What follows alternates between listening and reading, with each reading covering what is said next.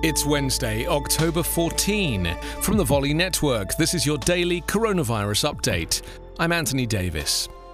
Global cases of coronavirus are set to pass 38 million, according to the Johns Hopkins University tracker.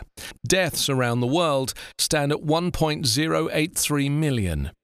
The International Monetary Fund has scaled back its estimate of the hit to the global economy from COVID 19, but has warned the final bill for the pandemic would total $28 trillion in lost output.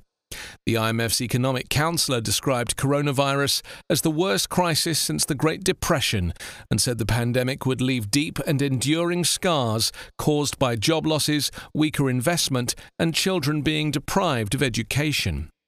The majority of journalists covering the pandemic say Facebook is the biggest spreader of disinformation, outstripping elected officials who are also a top source, according to an international survey of journalism and COVID 19. The social media platform was identified by 66% of journalists surveyed as the main source of prolific disinformation.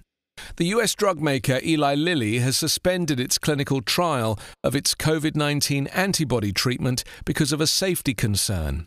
The announcement comes one day after Johnson & Johnson said it was forced to pause a high-profile trial of its experimental coronavirus vaccine because a volunteer fell ill.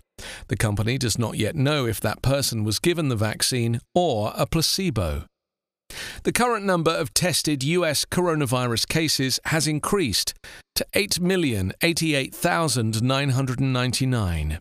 220,822 people have died.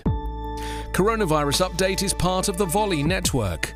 Find us online at coronapodcast.org.